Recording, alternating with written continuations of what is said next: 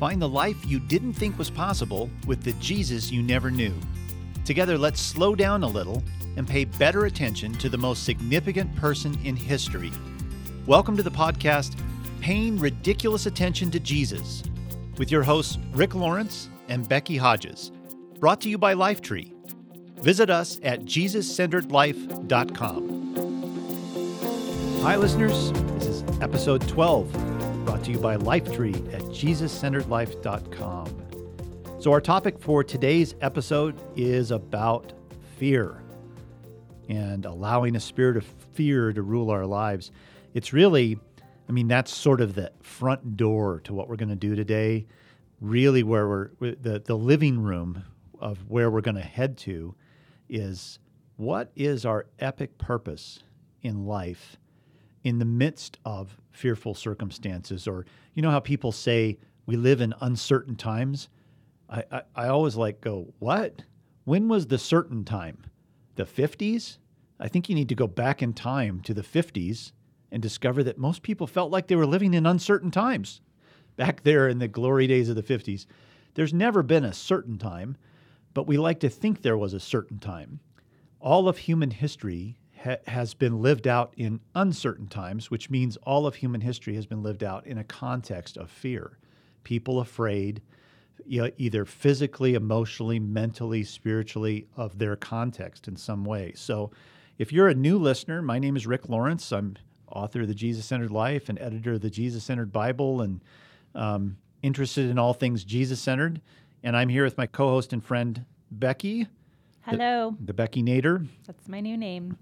Yeah, she's the Becky Nader because she embodies what a innator is, which means that she's like a catalyst for so many things. Some people like that, some people don't.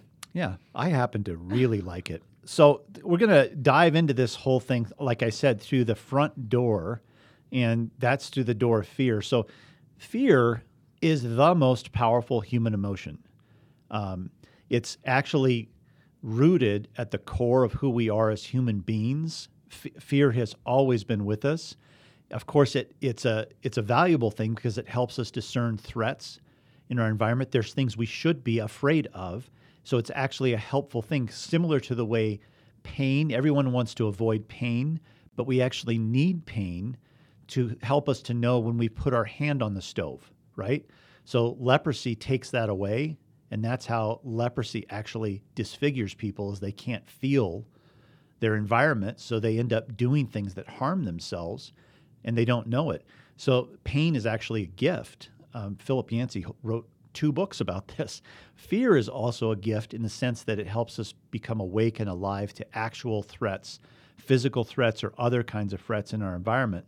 Um, so it, you could say it's kind of a species survival mechanism in a way. Fear helps us to to survive at kind of a base level, but we also learn to how to fear things that scare us. So children are born with very few fears, and we collect them like barnacles on a boat as we move through life. And some people are just they have so many barnacles on their boat that they're weighted down and sinking under the weight of that fear. So uh, right now, we live in a culture that where most people would say we're, we're kind of fear saturated. There's threats from every side, and you could make the case that are there really more threats than we've ever had in human history? Well, no. but do we know about more threats than any time in human history? Of course we do. There's a 24 hour news cycle. We don't just hear about stuff or read about it, we actually see it viscerally, the fears. Um, we have YouTube in addition to all of the major news channels and cable news, and uh, Facebook provides news. Now, we are just saturated, immersed in the realities that we live in around the world. So every world reality is now our reality. So you could make the case that there are just as many fears as there ever has been but we just know about them and it's 24 7 you know you used to watch the the morning news or the night news. And now with facebook it's 24 7 that we're getting this news that's just being put at us all day. And it makes you reactive. It's hard not to be reactive. Yeah. And the news cycle right now is fixated on the fears post election um, fears on either side. Uh, you know, obviously, we, you, you know, there are many people that are optimistic and hopeful right now as well.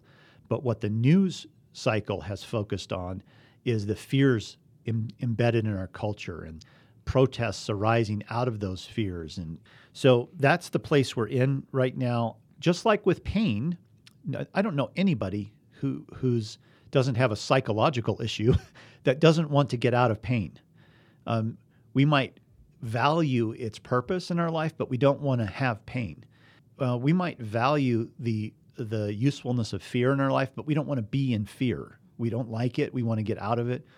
But how does that jibe when all of human history has been saturated in fearful things, including the time of Jesus?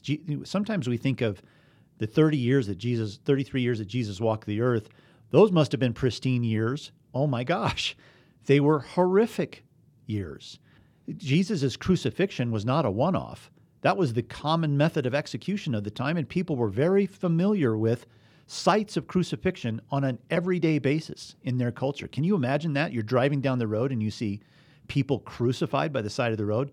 Well, people in um, uh, people in Aleppo um, know what that's like, and people in um, Iraq right now, in, in ISIS controlled Iraq, know what that's like. They see this kind of stuff on a daily basis. We're a little bit removed from it. So, so there was never a time in history that wasn't filled with difficult things that we're looking at. But Jesus described us centrally as sheep. And he wasn't kidding. He was trying to make a metaphoric point that we are most like sheep in the way that we behave as human beings. And he's most like a good shepherd, someone who recognizes what sheep really are, but loves them to his core. So, Becky, you did some exploration about what sheep are kind of sort of like relative to fear. Why don't you talk a little bit about that? Well, the first thing that I found was that sheep are afraid of the unknown or darkness and of strange pastures and buildings. And that keeps them really appreciative of their shepherd um, and his helpers. It keeps them together with their mutual support and comfort that I didn't include this in here, but one of the things I thought was interesting is that sheep actually have a high amount of facial recognition, even of other sheep. Which hmm. you, you look at a bunch of sheep, they all look the same, but they actually can recognize different sheep. Except for just a few breeds, such as those that live in the highest mountaintops, sheep like to live to, to be together most animals, if left free to roam, would scatter, but if sheep are left by themselves, they'll stay together. They also have a high propensity to follow other sheep, um, which can be a problem because they're not very good on their own. They really do need a shepherd. Another way of saying that is that they have an inbred proclivity to follow. Mm-hmm. And so I find that so profound relative to us because it's also true that we are hardwired to follow.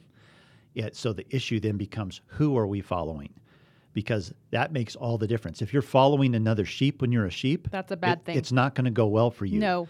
But if you're following a good shepherd who will lay down his life for you and who's studied you and has counted you and knows when one is missing and when one isn't, knows you personally and intimately, that's a good thing if you follow that shepherd because that shepherd has your best interests at heart.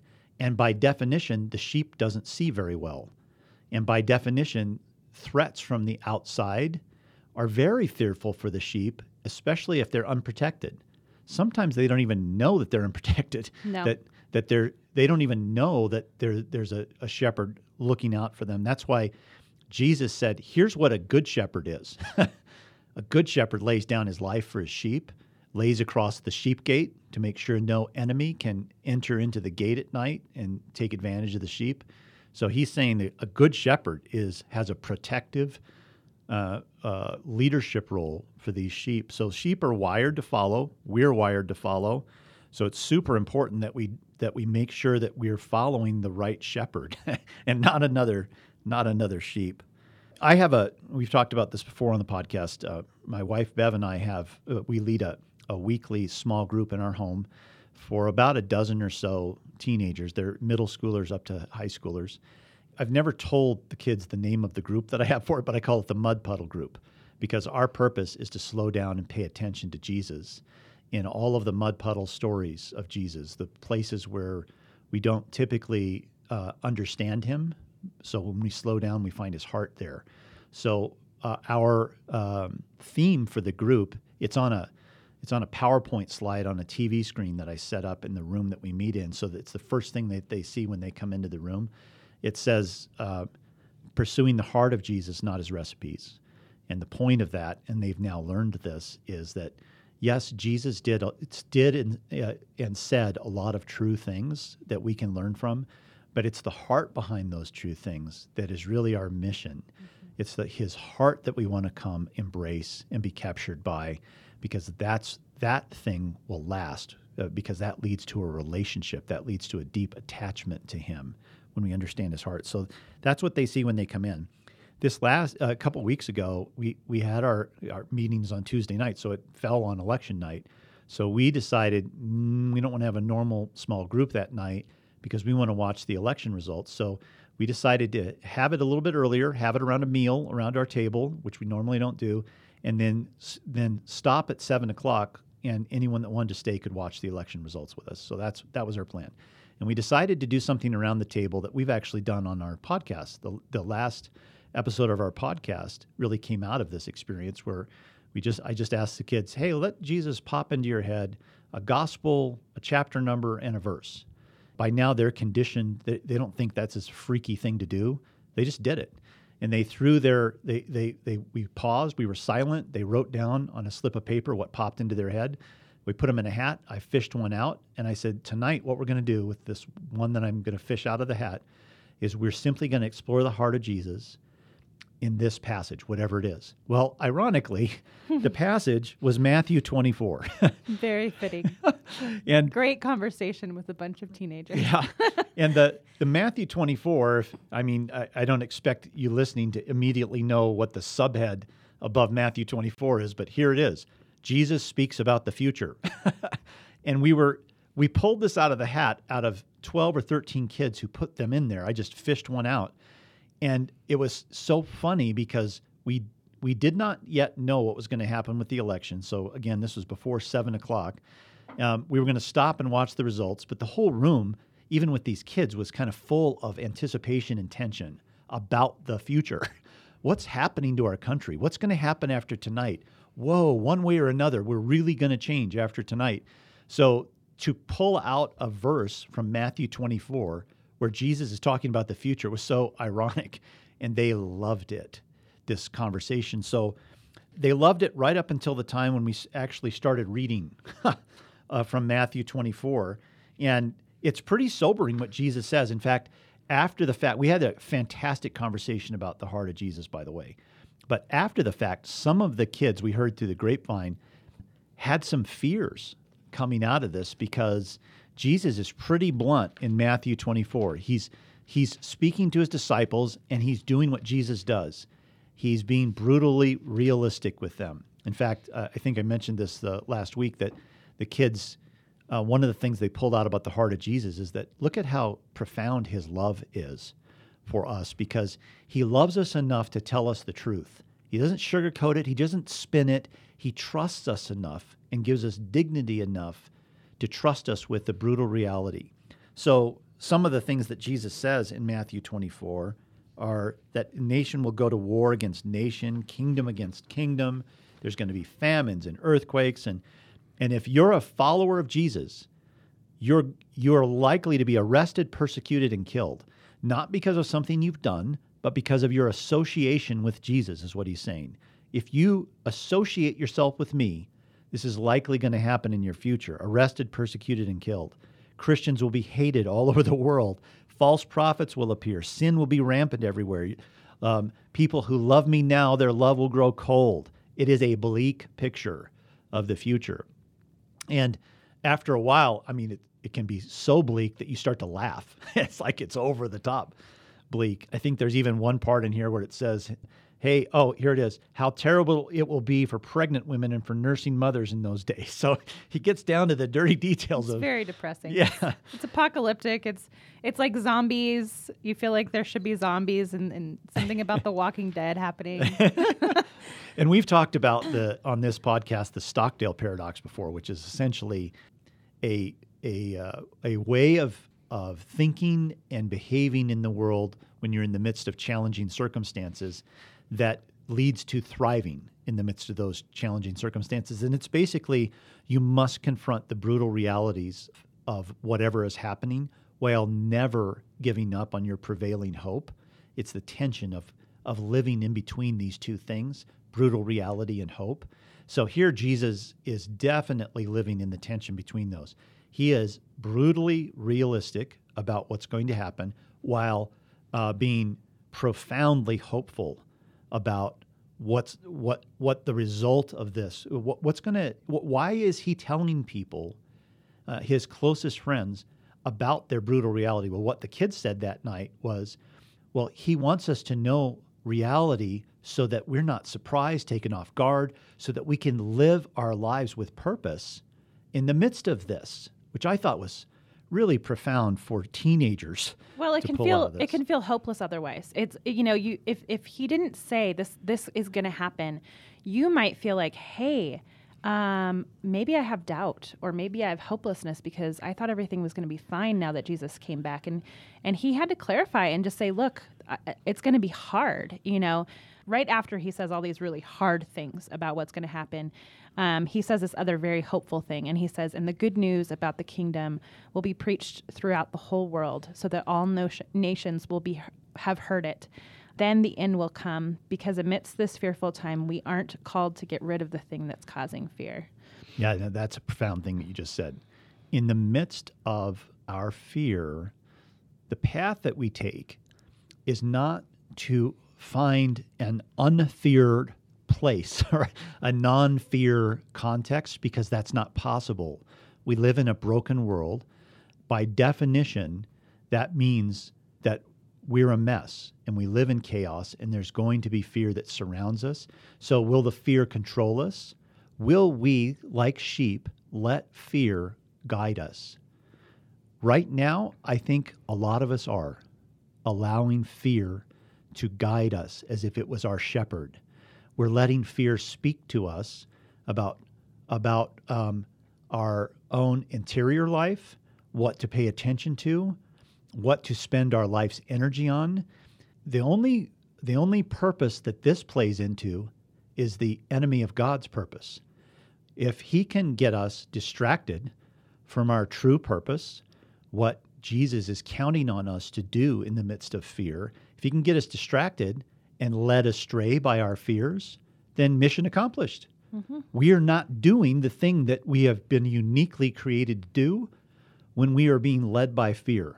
We are distracted, we're on a side road, we're not doing we're not participating in Jesus' great mission and that's why we've titled this finding your epic purpose in the midst of this because what I said to the the kids this last Tuesday night at the end of the night, I, I felt like uh, uh, normally it's a very vibrant conversation. We have experiences and interactions and pursuing Jesus, and it's it's a huge conversation. I said to my wife, this week I feel called to do something a little different. I'm going to talk a little more than I normally do because um, I feel like I'm being called to proclaim something over them in the midst of the fear that they live in in this culture. And I we we examined some of the brutal realities of our culture right now that we're becoming a more and more secularized culture. The reality of what Jesus is talking about in Matthew 24, they see hints of this all around them in their culture, in their because they see persecution already.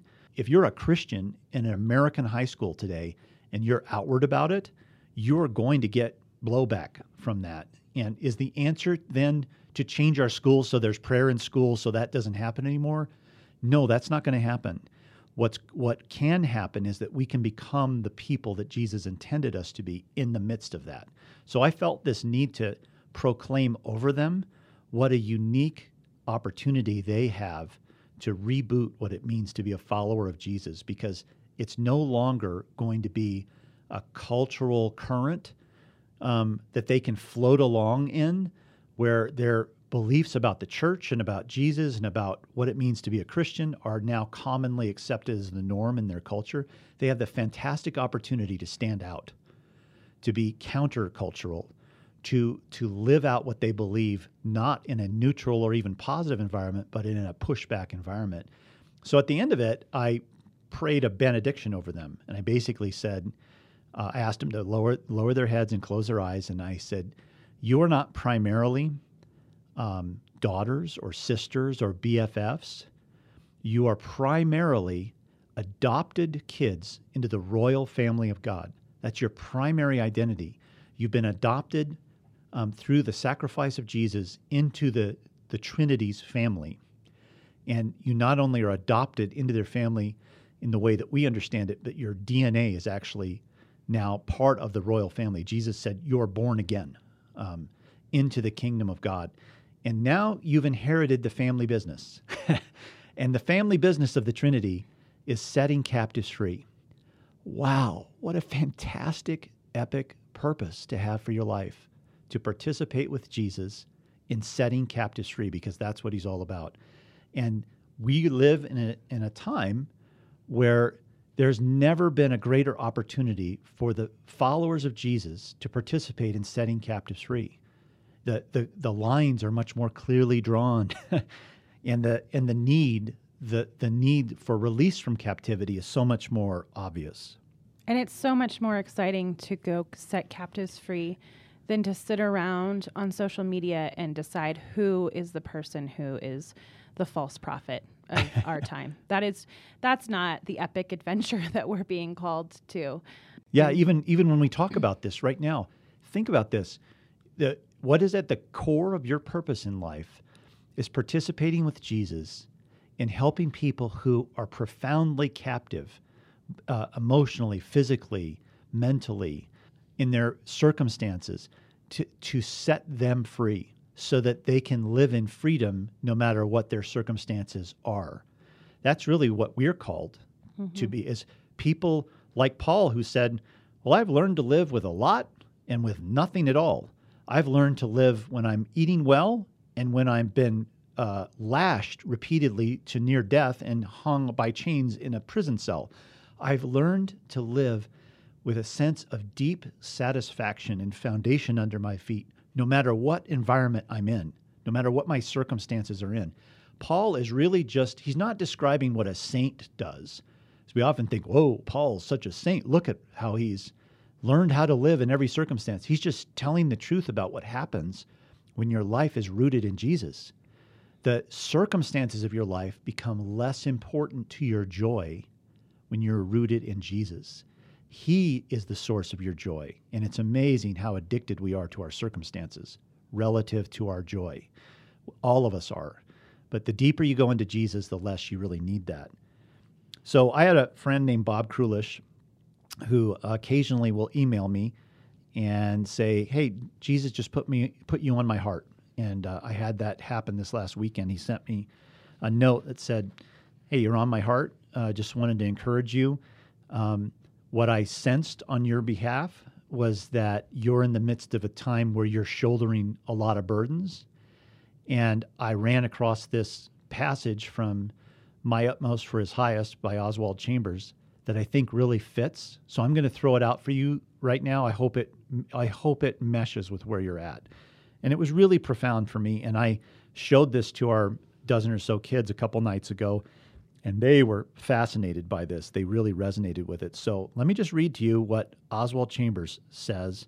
Um, and it's referencing um, uh, Psalm 55 2, I think. Um, it's, it's about uh, allowing the Lord to shoulder our burden. So here's what Oswald Chambers says um, Many servants set out to serve God with great courage and with the right motives, but with no intimate fellowship with Jesus Christ, they are soon defeated.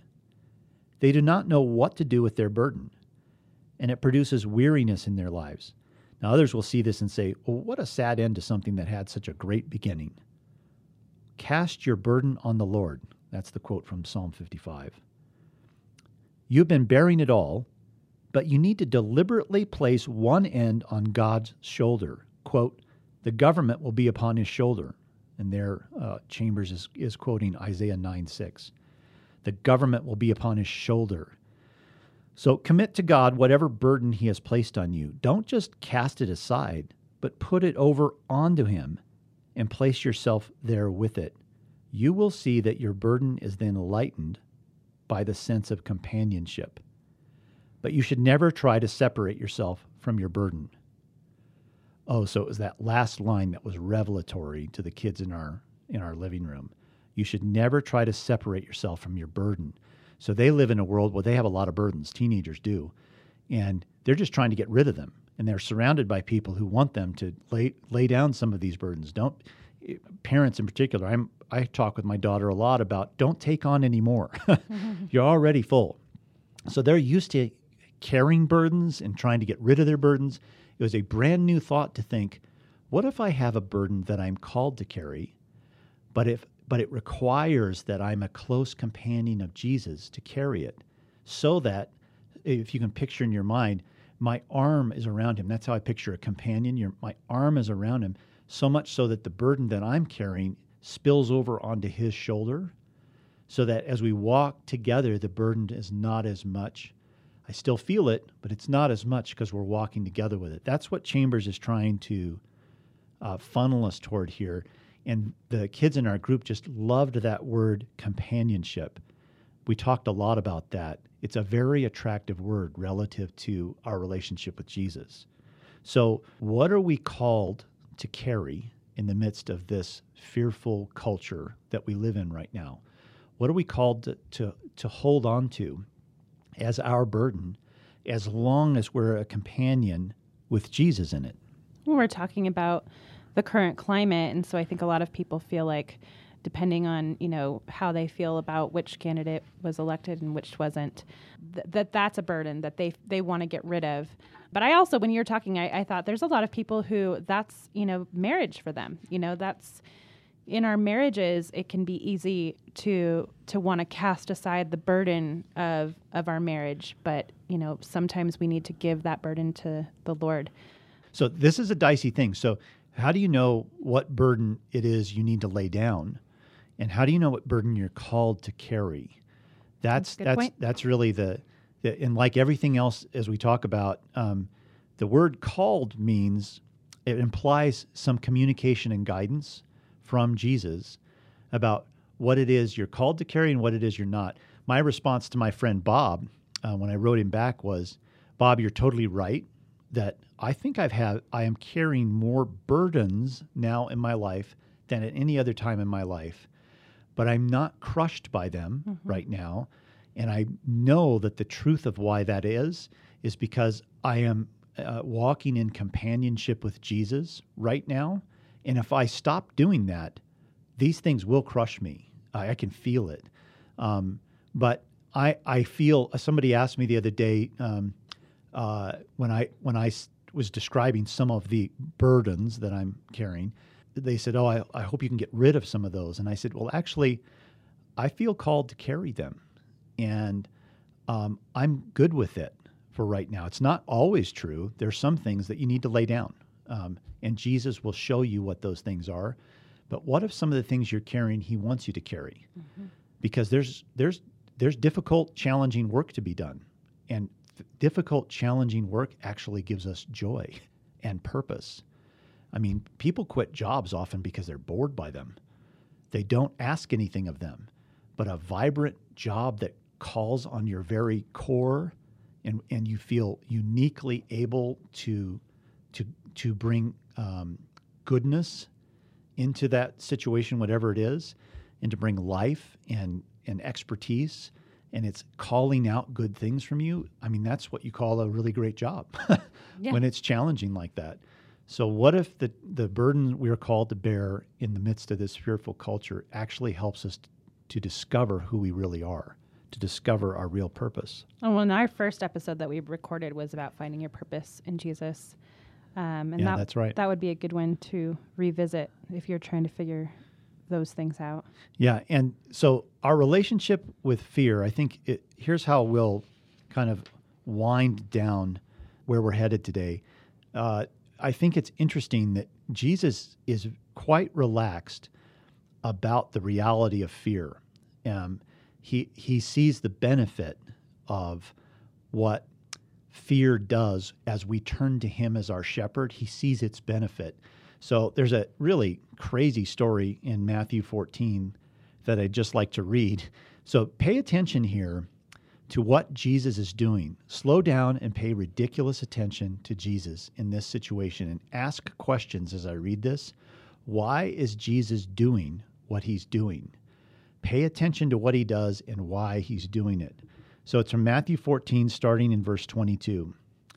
Immediately after this, Jesus insisted that his disciples get back into the boat and cross to the other side of the lake while he sent the people home. So this was a uh, right after one of his massive miracles where he turned uh, a few loaves and fish into a huge feast. So th- this massive epic event had just happened. And so it, it says immediately after this, Jesus insisted that his disciples get in the boat, cross the lake, and he was not going to go with them. So he says, uh, it says in verse 23, after sending them home, he went up into the hills by himself to pray. Night fell while he was there alone. Meanwhile, back on the lake, the disciples were in trouble far away from land, for a strong wind had risen and they were fighting heavy waves. About three o'clock in the morning, pay attention, three o'clock in the morning, on a dark night, on a stormy night, they were in trouble. There were fishermen on this boat, and they were scared. So you get a little bit of a picture of how bad it was. And it's the middle of the night where everything's scarier in the middle of the night, especially three o'clock in the morning. About three o'clock in the morning, Jesus came toward them walking on the water. When the disciples saw him walking on the water, they were what? They were terrified. Of course, they were terrified. In their fear, they cried out, It's a ghost! But Jesus spoke to them at once. Don't be afraid, he said. Take courage. I am here. Then Peter called him, Lord, if it's really you, tell me to come to you walking on the water. Yes, come, Jesus said. So Peter went over the side of the boat and walked on the water toward Jesus. But when he saw the strong wind and the waves, he was terrified and began to sink. Save me, Lord, he shouted. Jesus immediately reached out and grabbed him. You have so little faith, Jesus said. Why did you doubt me? When they climbed back into the boat, the wind stopped. Then the disciples worshiped him. You really are the Son of God, they exclaimed. We'll stop it right there. So, what do we notice about Jesus' behavior and the motivation behind his behavior? What, what do we notice here, Becky? Well, he kind of used fear as a way to incite faith. what? That's crazy talk. Sort of manipulative, actually. yeah, I mean, he he he didn't in, initially like he he was walking out at any point. He could have been like, "Hey guys, it's me," but he waited for them to be a little afraid that he was a ghost. Or even more so, if his intention was simply to walk to wherever they were going, he didn't have to walk close enough to their boat for them to see him. He could have walked even 50 feet further away from the boat. They never would have seen him. It's totally pitch dark. He walked close enough to the boat that they could see him. And Jesus was God, but he was also human. He understands that if a guy comes walking on the water in the middle of the night in a stormy sea and you see him, they're going to be afraid. So he he knows they're going to be afraid. Um, and you've said he's he's kind of playing them a little bit. But what if he understands the nature of sheep, and that sheep feel um, a much more of a proclivity to be led when they feel the need to be led. Yep. sheep are often pretty arrogant. I don't need to be led. But if they're in trouble, if something's scaring them, then they do feel the need to be led. So he, he walks close enough to the boat for them to see him, and they're terrified. And what does he respond with? Wait a minute, guys, don't be afraid. Even though I caused your fear, calm down. Don't be afraid. Take courage. Why? Because I am here. Not I'm going to calm the storm right now, or not um, you idiots, don't you understand that this is just a storm? It's your boat's not going to sink. It's me. Why would I let you sink? He doesn't say any of that. He just says, I'm here. Your safety is tied to my presence, not to your circumstances. That, that's what he's trying to communicate. Your sense of foundation is tied to me, not so much to your circumstances. And then what's interesting is that once he gets in into the boat, the waves die down. He's he's saying, now that you have me, the waves aren't such a big deal. Uh, in fact, I don't need them anymore. Yep. The the purpose of the waves is over now. He's trying to help them understand how to live as sheep, really. And he's trying to help us understand how to live as sheep. Hey, you're going to be led. Don't lead yourselves, but do follow me. And we find in this attachment to Jesus, when we are with him, we find our epic purpose in life. We find our the ability to go out and be who we are. Um, the storms and waves of our circumstances relatively die down around us so that they're no longer the focus of our attention. Jesus is the focus of our attention. But again, he's invited into their boat. So, this first step along the way is to invite him into the boat, to, to be with him um, in the midst of our fears and our circumstances, and let that presence of him be a catalyst for who we are going to be in the midst of this. So you had uh, you had something here, Becky, about uh, our friend Steph Hilberry has made it a practice in her life. I think this came out of something she read in the Jesus Centered Life, um, where she she thinks through um, the opposite of what she's reading in Scripture, just to give a different perspective on it. And you did you did something like this with Matthew 24, this whole passage where Jesus is talking about the future, the fearful future. So why don't you go through that? So I thought this is such a, a, a passage that just is like, oh my gosh, this is horrible. So I thought, what what would be the opposite of this? So this would be the opposite of what Matthew 24 is. Nations would be at peace. There wouldn't be any world hunger. There wouldn't be national disasters. Christians could live openly and would be loved in their culture. There would be no sin in the world. Love would overflow for Jesus and there wouldn't be any need to share the gospel all over the world. so, the opposite of Matthew 24 is really heaven realized on earth. And so, our hope is in heaven, um, our kingdom is in heaven, but we are not there yet. And it, it, it's, our, it's in our hearts that we are, are here to set captives free. We're here to plant seeds of truth um, and act as leaven. This is actually, I'm quoting Rick Lawrence here. Um, That's not possible. Our freedom to redeem a broken world isn't found in making ourselves happy or comfortable, but it doesn't mean we can't experience joy in our circumstances here on earth. Yeah, that's that's uh, that's something worth thinking about here again. Our freedom to redeem a broken world isn't found in making ourselves happy or comfortable. Now that sounds like not something we'd want. But the truth is when we get what we think will make us happy and comfortable, it does not feed the deepest part of our soul. This this much we know for sure. We're always striving to get to a place where we feel happy and comfortable, and then when we get to the circumstances that we think are supposed to give us happiness and comfortability, they don't really. They're not feeding us the way we thought they would.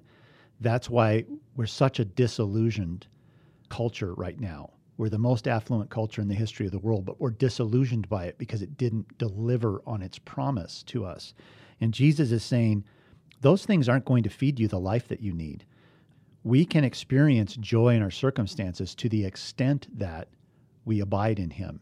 I love the end of this story of Jesus walking on the water that we didn't focus on, where he says, uh, when Jesus immediately reaches out to Peter to catch him when he's sinking, he, he's just blunt. You have so little faith. Why did you doubt me? So Peter is is moving toward the presence of Jesus. And if you think about Jesus' question, why did you doubt me? He's really saying, why did you doubt my heart? So here is where the fulcrum really is for abiding in Jesus. It is it's how I started out the whole podcast. Our mission is to pay attention to the heart of Jesus. Because when we comprehend and taste and take into ourselves the heart of Jesus, we are walking on water and we are not doubting or in unbelief because we are convinced of his heart. What Jesus is saying is, Peter, I want you to taste my heart enough that when you do something that's impossible right now, you don't doubt it because you don't doubt my heart. He's really, it's an invitation, it's a repeated invitation. Know my heart, know my heart. He's over and over with his disciples. Know my heart. He's thrilled about his his going away and the Holy Spirit coming because the Holy Spirit will reveal his heart from an internal place. And Jesus is thrilled about this because this is our central issue. We have to come to a place where we encounter the heart of Jesus and then let's see what happens when that happens. For for me, for you Becky, for so many of our listeners when you encounter the heart of Jesus, I know you're captured by it. You are captivated by his heart and you end up walking on water uh, metaphorically speaking, that means in the middle of the storm, you are walking with Jesus. What would have happened in this situation if there was no doubt in Peter? Would they have gotten into the boat or would they have walked through the storm together? Oh, that would be so epic. And for us, our calling is to walk through the storm with Jesus. And the storm doesn't have to change mm-hmm. as long as we're with Jesus. So, any any last thoughts here, Becky, about any of this? Not about this, but I do want to say that um, if you are a listener that follows us every single week, we are not going to be recording next week because we're going to be celebrating Thanksgiving. So we'll miss you Woo-hoo. next week, but we will be right back with you uh, the first week of December. Yeah, you know what? We don't take for granted that you listen. And we know that uh, so many of you are kindred spirits, and it feels so great to be a part of a, a community of kindred spirits. Please tell your friends about this. Invite them into this kindred spirit community as well. The more, the merrier. We do this because out of passion, mm-hmm. passion for Jesus, and we want to collect as many kindred, passionate followers of Jesus as is possible to come together to advance his kingdom and to set captives free together. So thanks for listening. And remember, as always, you can find out more information about the things we talked about here today, but even even more detail on the JesusCenteredLife.com site. You can find our podcast section there, and this is episode number 12. And the name of our podcast is Paying Ridiculous Attention to Jesus, and it's a podcast from Lifetree. You can subscribe to us on iTunes for all the latest podcasts, and Becky and I will talk to you in a couple of weeks.